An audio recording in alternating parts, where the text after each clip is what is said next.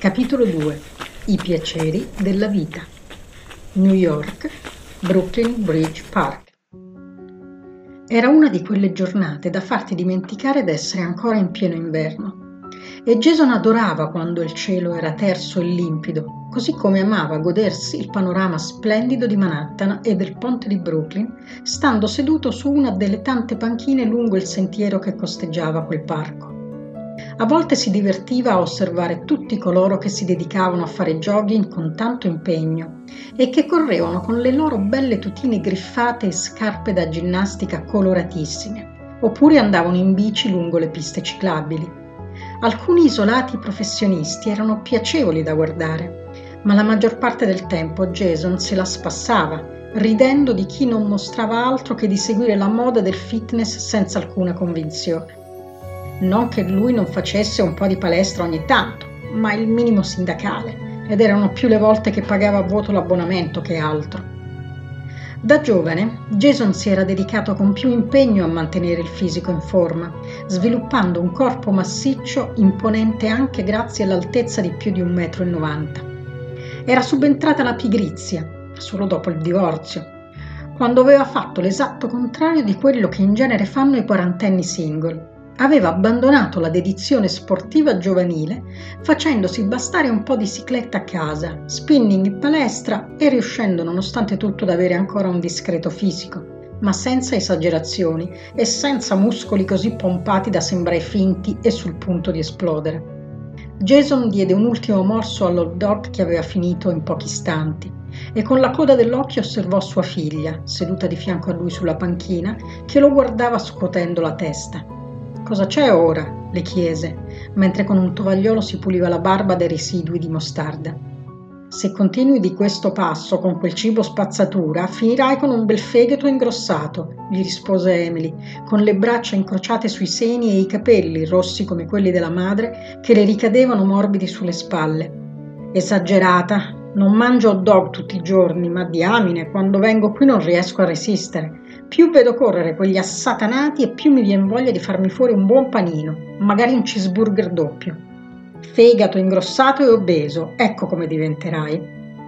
Già dovresti tagliarti quella barba che con quel brizzolato precoce ti fa più vecchio di quello che sei. Se ci aggiungi anche la ciccia, passerai il resto della vita solo come un cane, aggiunse Emily, con voce dura, chiudendosi nel lungo piumino per ripararsi dal freddo ma in fondo te lo meriteresti, così capiresti la stupidaggine che hai fatto a mollare la mamma. Jason sbuffò alzando gli occhi al cielo. Sei testarda proprio come tua madre, ma almeno lei ha capito che era la cosa migliore per tutti e due. E comunque non l'ho mollata, abbiamo preso insieme questa decisione. Passò un braccio attorno alle spalle di sua figlia, attirandola contro il suo corpo, anche per darle quel po' di calore del quale sembrava sempre sentire la mancanza. Tesoro, Capisco che alla tua età sia stata una sorpresa destabilizzante, ma sono passati quasi due anni. Non vedi che la mamma è più felice con Jack? Non sopporto Jack, è noioso e banale, ma non è a te che deve piacere. Tua madre è felice con lui, è più serena. Ti sarebbe bastato richiedere un lavoro d'ufficio e sarebbe stata serena anche con te. Jason sospirò, abbracciando più forte la figlia che dal canto suo rimase rigida come il marmo. Non era mai stata una bambina socievole o affettuosa e crescendo questo lato del suo carattere non si era affatto ammorbidito, ma era sua figlia. Sarebbe rimasta per sempre la sua bambina e niente gliel'avrebbe fatta amare di meno. Avresti trovato noioso e banale anche me se avessi abbandonato il lavoro sul campo. Dai, sono sicuro che vai fiera del tuo papà ganzo che fa l'ispettore, le rispose, ridacchiando e lasciandole un bacio sulla fronte. Papà, smettila di trattarmi come se avessi dieci anni, rispose lei con uno sbuffo e lo spintonò per divincolarsi dal suo braccio. Ecco, lo vedi? Stanno iniziando a spuntarti i rotolini sui fianchi. Jason scoppiò in un'allegra risata al vedere l'espressione sconcertata di sua figlia. Si imbarazzava sempre per quelle sue manifestazioni di affetto, ma qualsiasi cosa lei gli dicesse, lui non perdeva mai il vizio.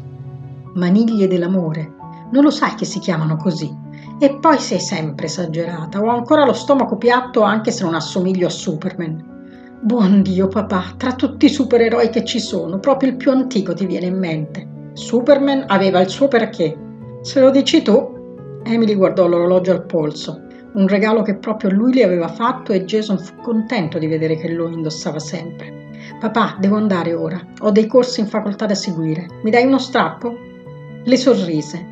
Per quanto Batty beccassero di continuo, Jason conosceva il valore di sua figlia e andava molto fiero che avesse superato tutti i test per entrare alla Columbia University, cosa per nulla semplice e scontata. Certo, bambina, tanto devo rientrare anche io verso Manhattan. Ho un caso rognoso da districare. Si alzò dalla panchina e il pensiero di quegli strani omicidi già iniziò subito ad assillarlo di nuovo. Guardò la figlia e gli venne un'idea. Emily, la chiamò mentre si incamminavano fianco a fianco lungo il percorso podistico che fiancheggiava il fiume. Tra i due corsi non ce n'è anche uno che ha a che fare con la Cina? Perché me lo chiedi?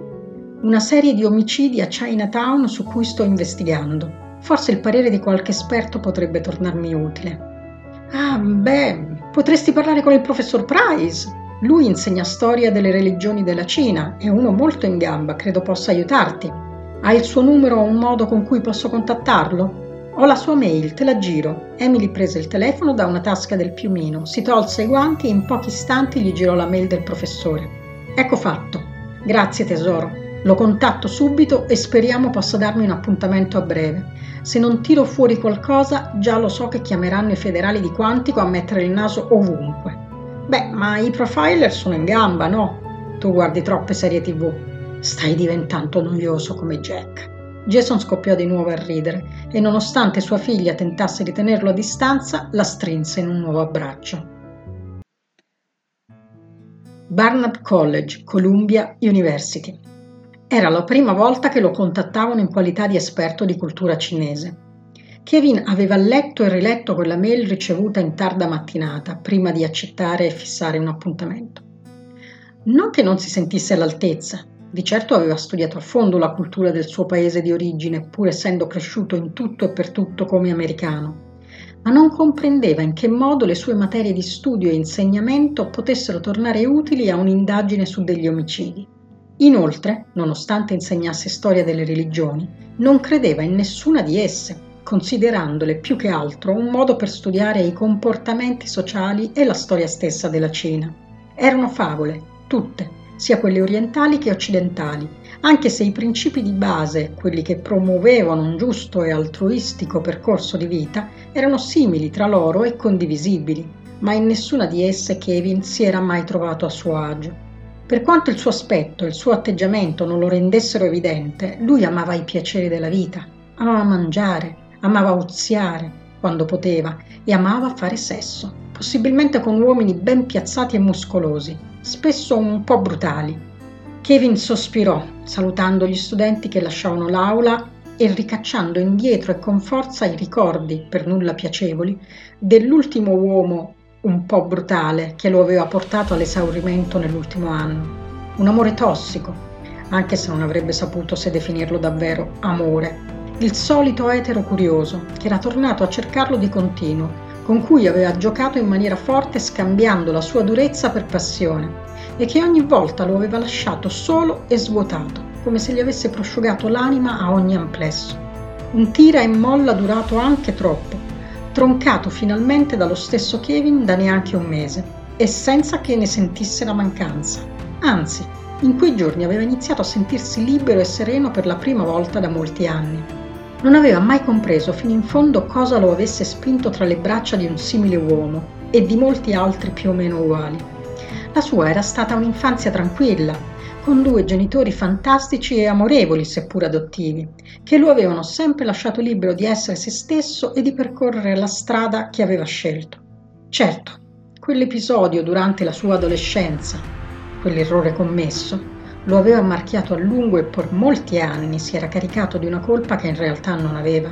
Il giovane uomo di oggi però ne era consapevole e aveva imparato a non sentirsi più responsabile di quell'evento che sembrava ormai appartenere a un'altra vita. Tuttavia era come se gli mancasse qualcosa, come se il Kevin Price che vedeva tutti i giorni allo specchio non fosse completo, ma solo un'immagine a metà. Guardò l'ora, aveva giusto il tempo per mangiare qualcosa prima dell'incontro con lo studente che voleva presentargli l'argomento della sua tesi e del successivo appuntamento con quell'ispettore. Si era presentato come il padre di una sua studentessa che lui non rammentava, forse una di quelle che non frequentavano in maniera costante, o magari di un altro corso di studi ma che seguiva alcune lezioni su argomenti utili al proprio indirizzo. In genere un qualsiasi professore universitario non ricordava tutti i nomi dei suoi studenti, ma lui aveva una capacità mnemonica particolare e gli bastava leggere una sola volta l'elenco degli iscritti per ricordarli tutti. La piccola trattoria, una sorta di bar e gastronomia che lui preferiva alle mense del campus, non era lontana dal college. La raggiunse in pochi minuti andando a sedersi al suo solito tavolo, uno di quelli più isolati e lontani dall'entrata. Gli piaceva quella posizione perché da lì poteva osservare il marciapiede e la strada e avere uno sguardo anche sulla facciata laterale dell'istituto accademico dove insegnava, rimanendo comunque invisibile a chi passava all'esterno grazie ai disegni sulla vetrata e al riflesso del sole che a quell'ora la illuminava, portando un piacevole calore all'interno ma creando anche una barriera dietro la quale lui amava nascondersi. Il proprietario del locale lo conosceva e sembrava averlo preso in simpatia, riservandogli quello stesso posto riparato ogni giorno e facendoglielo trovare libero a ogni ora. Professore, cosa le porto oggi? Frank, di origine italo-americana e dal nome forse poco originale, che però gli calzava pennello, lo guardò con il suo sorriso bonario e sincero, tenendo tra le mani il blocchetto delle ordinazioni, che appoggiava in parte sulla più che prominente pancia. Credo che oggi mangerò una pizza, se ne è rimasta, gli rispose, posando su una sedia lo zaino dal quale prese il libro che si era portato da leggere. Magari anche una coca, aggiunse, guardandolo dal basso e sistemando con un dito gli occhiali che tendevano sempre a scendergli sul naso. Niente birra o vino, professore? Meglio di no, ho altri appuntamenti oggi, ho bisogno di essere lucido e sveglio. Frank annui e si allontanò passando a liberare un altro tavolo prima di tornare dietro al banco e Kevin sorrise. Ancora non aveva compreso come riuscisse a gestire quell'attività tutto il giorno e sempre da solo. Eppure il locale era ben frequentato anche se piccolo e il lavoro, soprattutto all'ora di pranzo, era davvero tanto. Era evidente però che per Frank quella fosse l'attività della vita, ciò che lo rendeva felice perché mai una volta lo aveva visto scontroso o senza quel placido e contagioso sorriso che a Kevin mancava invece troppo spesso. Non perché si sentisse infelice o insoddisfatto, tuttavia da sempre si sforzava di combattere con un atteggiamento serio e distaccato quell'apparenza delicata che il suo fisico aveva. Certo, la scelta di avere sempre i capelli lunghi non aiutava, ma esattamente come quell'intimo di seta e pizzo che amava indossare, la lunga chioma che gli arrivava a metà schiena lo faceva sentire bene con se stesso. Kevin tornò a guardare verso l'esterno, attraverso la vetrata del locale, mentre apriva il libro che gli avrebbe fatto compagnia durante la pausa. Mancava ancora un'ora all'appuntamento con lo studente e circa un paio a quello con l'ispettore. Aveva dunque tutto il tempo per mangiare e godere del thriller che lo stava appassionando adocchiò un carretto di hot dog che quel giorno si era posizionato proprio sul marciapiede di fronte al locale, forse pensando di rubare qualche cliente a Frank. Impresa impossibile. Nessun professore né studente che frequentasse il college o la piccola trattoria si sarebbe sognato di fermarsi a mangiare per strada da qualche sconosciuto. Il corpo insegnanti era piuttosto snob, gli allievi non erano da meno e comunque quasi tutti rimanevano sempre all'interno dell'enorme campus. Lui poteva invece definirsi una sana via di mezzo, anche se preferiva di gran lunga la cucina semplice di Frank a un panino grondante mostarda e strapieno di cipolla, esattamente come quello appena acquistato da un tizio in piedi accanto al venditore. Certo, vista la sua stazza, a lui non avrebbe fatto un granché male, e forse non gli sarebbe neanche bastato. Kevin lo osservò. Era alto, i capelli corti ma non troppo, e appena un po' spettinati, scuri ma spruzzati di bianco, con una discreta barba brezzolata. Doveva avere più di 40 anni, ma sotto il giaccone si intuiva che nascondeva un bel fisico muscoloso, anche se non di quelli esagerati. Lo seguì con lo sguardo, mentre con un ampio sorriso, come se il panino che aveva in mano fosse la cosa più bella che avesse mai visto, si andava a sedere su una panchina. Il modo in cui iniziò a mangiarlo, alzando gli occhi al cielo per la goduria a ogni morso, lo fece sorridere smuovendogli anche qualcosa di più profondo. Era un bell'uomo, non c'era alcun dubbio, proprio al suo tipo, anche se in genere gli uomini con cui si era accompagnato non sorridevano mai così tanto. anzi, erano anche più scontrosi di quanto lo fosse lui stesso. Ecco la pizza, professore, è una bella coca ghiacciata. Lo so che fa freddo fuori, ma la coca la si beve solo così. Frank interruppe i suoi pensieri e Kevin distolse lo sguardo dalla vetrata, ringraziandolo dopo che ebbe posato tutto sul tavolo. Il profumo della pizza, molto condita come piaceva a lui, gli aprì lo stomaco. Posò quindi il libro davanti a sé, lo sistemò aperto e appoggiato al portatovaglioli. Diede un ultimo sguardo all'uomo seduto sulla panchina, che nel frattempo aveva già quasi finito l'enorme hot dog, e si apprestò a saziare l'appetito arrivato all'improvviso. Buon pranzo, signor Barbuto, sussurrò con un lieve sorriso e un'ultima occhiata, prima di dedicarsi alla sua quotidiana pausa di buon cibo e lettura. Jason uscì dal negozio di dischi in cui aveva trascorso l'ultima ora, in attesa che arrivasse il momento di incamminarsi verso il Barnard College, dove aveva appuntamento con il professore di sua figlia. Era arrivato in zona in largo anticipo, subito dopo aver lasciato Emily alla sede della Columbia University dove seguiva i suoi corsi di lingue e culture orientali. Per quale motivo la ragazza avesse scelto quel percorso di studi Jason non lo sapeva soprattutto considerato il clima degli ultimi anni di assoluta guerra commerciale tra Trump e la Cina.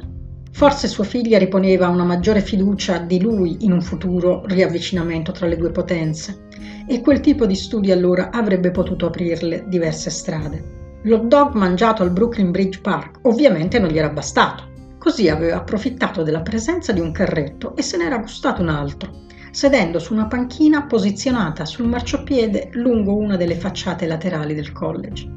Poi si era ricordato che in quella strada c'era un negozio particolare, di quelli che ancora vendevano dischi in vinile, e così aveva approfittato del tempo che ancora mancava all'appuntamento per scartabellare tra quelli più vecchi fino a trovare un'edizione di The Wall dei Pink Floyd, uno dei suoi dischi preferiti di cui aveva solo la versione CD. Con il suo prezioso carico in una sacca, e visto l'esorbitante prezzo non avrebbe potuto definirlo in altro modo, Jason camminò di buon passo fino ad arrivare davanti all'ingresso del Barnard College. Certo, era proprio maestoso, una di quelle strutture che sapevano di antico e nobile, con il suo cancello in ferro battuto a forma di grande arco, al centro del quale, in alto, campeggiava il nome dell'istituto e lo stemma un animale che a prima vista gli sembrò un orso sorridente, danzante, eretto su due zampe e, riportato proprio al di sotto, l'anno di fondazione 1889. Jason non era uno che potesse dirsi di poca cultura, ma di molte cose era proprio all'oscuro.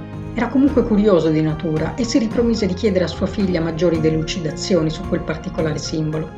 Con un'alzata di spalle attraversò il cancello, spalancato a quell'ora, e si diresse verso le scalinate chiedendosi se i professori indossassero tuniche come quelli di Hogwarts nei film di Harry Potter, di cui aveva comunque letto anche tutti i libri, tornando adolescente e senza affatto pentirsi d'averli divorati uno dopo l'altro. Nel suo immaginario non sapeva per quale motivo quel professor Price era più o meno come il mitico preside della fantastica scuola di magia di quei libri, un Dumbledore con gli occhi a mandorla, o magari come quello del film Karate Kid, si disse, anche se in realtà quello era giapponese, se ben ricordava. Una volta all'interno seguì le indicazioni che aveva ricevuto, osservando con ammirazione i corridoi maestosi su cui affacciavano le aule, alcune di queste aperte e vuote, e proseguì fino al piano dove si trovava l'ufficio del professore, camminando tra studenti di ogni tipo ed etnia.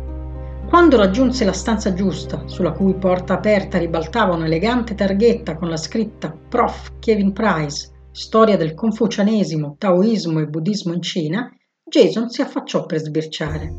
Sulla destra dell'ufficio, circondata da librerie ricolme di libri e faldoni, vide un'elegante scrivania in legno e una ragazza che in quel momento gli stava dando le spalle.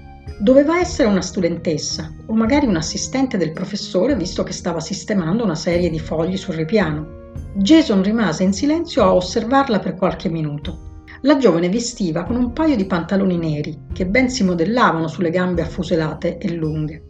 Era alta per essere una donna, di sicuro ben più di 1,75 m, forse anche 1,80 m, anche con le scarpe basse che indossava Aveva una camicia azzurra che spariva all'interno dei pantaloni, mettendo in risalto la vita sottile, e i capelli lunghi e neri erano raccolti sul capo e tenuti fermi da una matita o qualcosa di simile, scoprendo il collo lungo e aggraziato.